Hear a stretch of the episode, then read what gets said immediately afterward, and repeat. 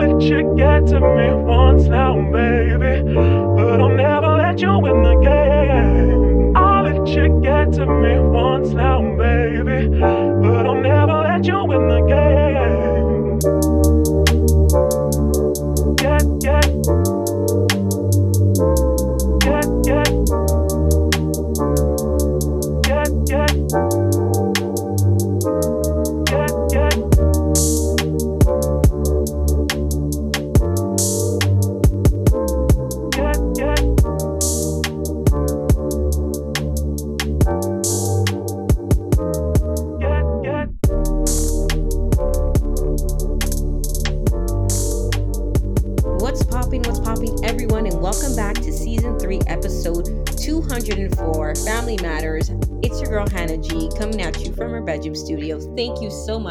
For clicking play to this episode.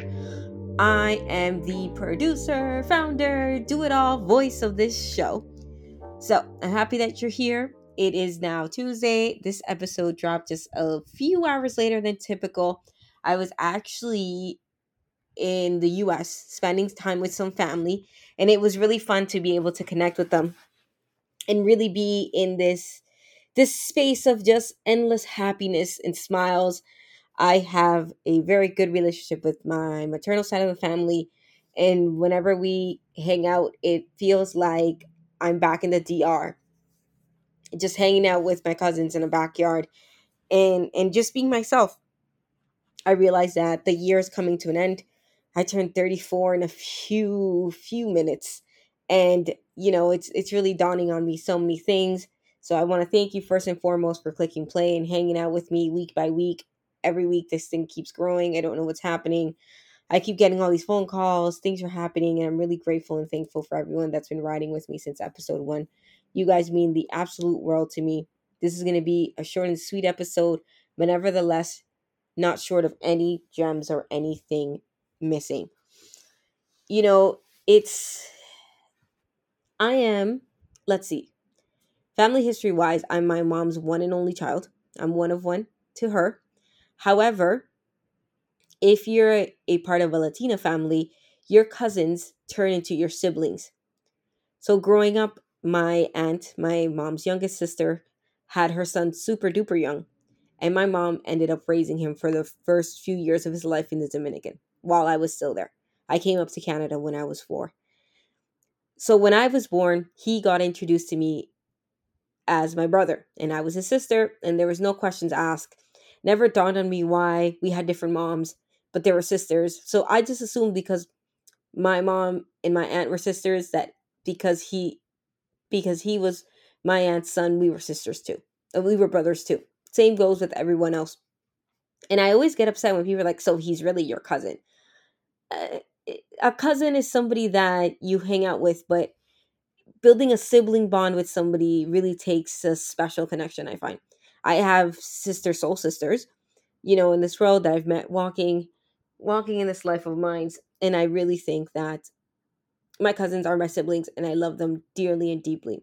So we went to hang out with one of my uncles in Miami, and we had a good old time. We laughed a lot, we drank a lot, we ate a lot, we danced a lot. So I love I love Latin culture. I think it's one of the best. It's very similar to West Indian Caribbean culture. I feel like we are just very family centric. So on my back to my first thought, I'm my mom's one and only. So on my maternal side, I am the second oldest grandchild. So my brother Sergio is first. I'm second. Then my cousin, well, my sister Eileen, comes after me. Then it's Alonis, and then Ivana, then Suzette, then Gabby. Interesting, interesting enough, I actually launched my multimedia company, and it's called the SIG Multimedia. D A S I G, the SIG. Find me on IG for now. And the SIG actually stands for all of their names in a title. So I feel like it's really unique and special for me. So anything moving forward that you see with this podcast, any sort of event that I host, will always be a DeSig multimedia production.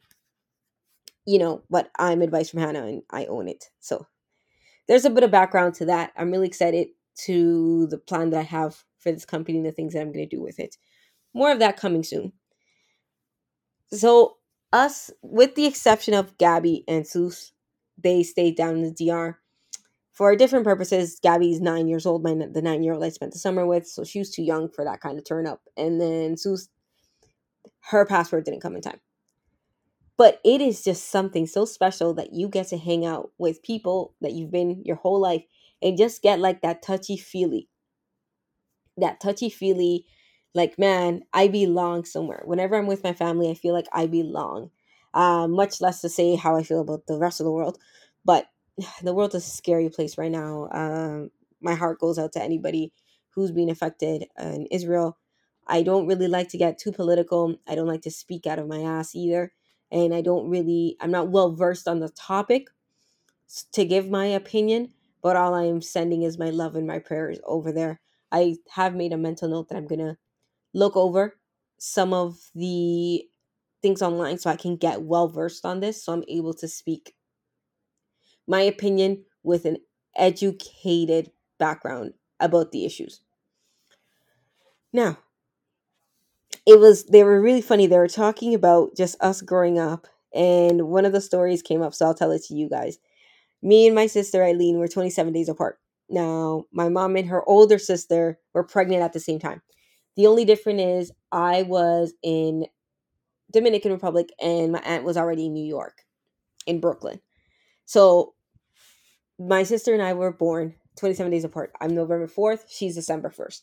So her and I are extremely close. We talk every single day of our lives, whether it was, you know, it's evolved over the years, you know, a calling card to uh, MSN to Blackberry, uh, BB Pin, BBM Messenger to WhatsApp to iTunes message to video calls. We talk all the time. We're very close. And we were going to Dominic. We were in Dominican for a summer because our moms used to send us down together at the same time. It's it's kind of known wherever she is, in another country, I'm typically there or vice versa, with the exception of Vegas. This girl went to Vegas without me. But we are typically in the same place at the same time when it comes to travel wise because that's just how we are. And she's actually actually has like a very serious relationship right now. So she's like walking down the aisle pretty soon. And I'm in my feelings a little bit because you know, that's my girl and we do everything together. So I don't know. But she was there while I was still married. So I'm just trying to adjust to all the changes and everything. To see her like that, it's really exciting and also really scary for me at the same time because it's triggering to me, right? Uh, for those that you know don't know, I was I became a single entity three years ago. I've been divorced for two, and I I see things still trigger me, right? And it's something that I'm working on, and it's a Hannah problem, and it's a Hannah feeling. And I know I'm worthy of a new relationship. I'm worthy to be in a healthy relationship, partnership with somebody. And it's going to happen when God wants it to happen. But seeing her going through it, I'm like, oh my God, wait, don't do that. Don't do that. Oh my God, that's scary. Don't do that. That's going to, it's so scary. So scary to me. Um, but I, I'm learning slowly to let go. And I'm really, really happy for her. And I'm excited to see where this unfolds. Now, back to the story. Her and I had gone to a river and we had spent all day outside with my uncle, who's like my father. He's in the Dominican. He's my father figure. And we come into, we had to go to the bathroom, and my uncle's like, "No, we're not stopping nowhere. We just we got to get home. It's getting dark." And you know, going through like rural Dominican Republic, eh, you know, the roads aren't the best. So we get into the house, and she needs to go tinkle. She sees the washroom because she doesn't like doing things alone, she's like, come with me to the bathroom because I'm scared of being in the bathroom by myself in the Dominican in the late 90s. I believe, no, this was early 2000s when, you know, power shutdowns still happen. The power shutdowns still happen today. But back then it would happen more often, right? So it, it's something like if the lights would go off at that given point in that house, the lights would stay off. They, they, it came back on when they came back on we didn't have a power generator back then. We now do live somewhere with power generator and things are different. But for context sake, once the lights went off, which was daily, the power didn't come on. So she's like, you know, it's late. I don't want to be in the bathroom and have the power come off and then I'm going to freak out. I've always been uh, fearless in that sense. I'm not scared of anything. The only thing I'm ever scared of in this life is losing my mother. Anything else can come full throttle at me.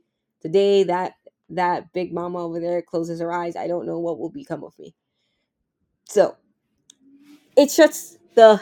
So she closes the door, and as she closes the door, the handle of the lock, the bolt lock, flips on the inside, and the little the little thing drops on the floor.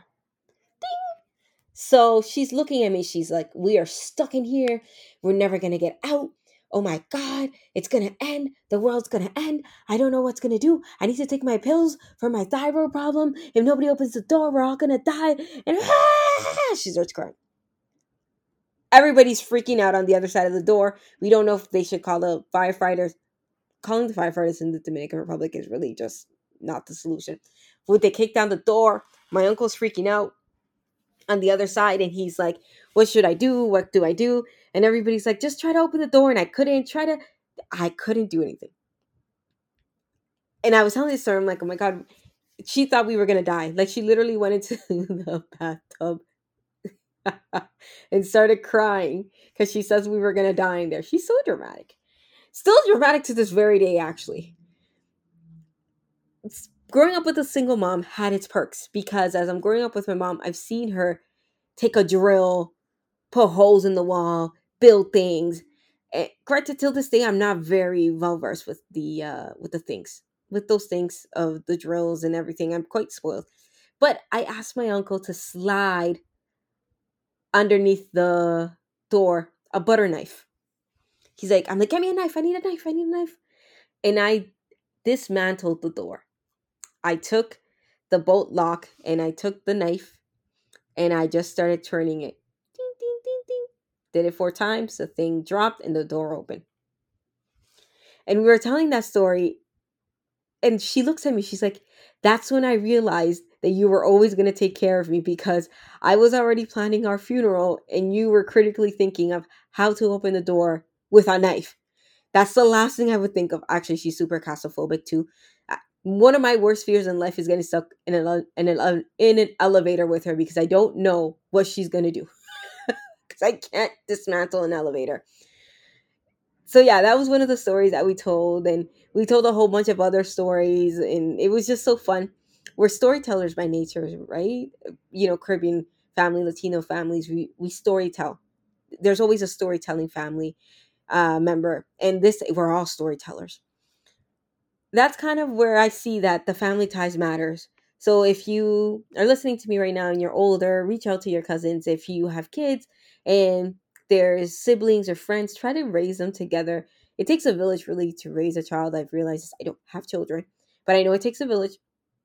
And I've always said that the more they're closer to somebody, the better it is because now I look at all six of us seven of us really if you if you count my cousins my other cousins uh, my grandfather had kids elsewhere because you know how it is. So we do hang out with those cousins as well it's three of them uh, whenever they can they hang out with us. And uh, my cousin was with us she's in miami she's miss 305 so she hung us hung out with us too and heard a lot of stories and was laughing. Uh, we, we tousled right with our childhoods we got to see her a few times as well. But it's just one of those things that it, it reminded me how much family matters and how important it is to get together. I know we're all busy. Yo, my phone was blowing up and I was and I was even getting messages of people like, hey, I'm just following back on the message I sent you Thursday. I said, hold on, yo, I'm with family. Give me a sec. I so you know, for everyone that's listening to me right now, you send me a message. If I haven't gone back to you, please DM me again because it was a lot of them. I did circle back to the three most pending ones.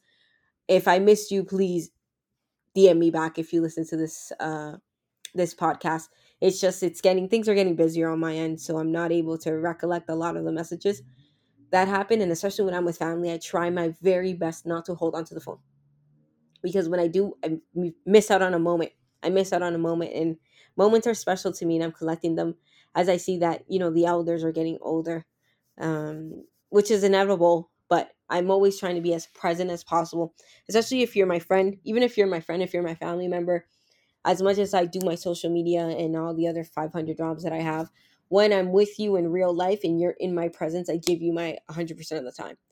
So I hope that y'all are practicing that too because family matters, family first, like this podcast episode is called.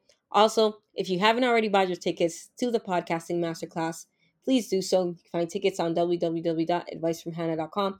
If you're in Toronto, if you want to learn how to podcast, if you want to learn my trade secrets, tickets are available. I am 50% sold out out the gate. So if you really want to come, I know some of you may be waiting to get paid and whatnot. And I get that, but once these tickets go, they go, and there's nothing I can really do about it. Okay, that's the Hannah production of the year. I am uh, doing a few things here and there for some other companies, but that is the Hannah production of the year. So it's November 12th in Vaughan www.advicefromhannah.com. You can definitely go grab tickets over there. It's a great early Christmas gift of that person All that you get to me once now, baby. But I'll never let you win the game. All that you get to me once now, baby. But I'll never let you win the game.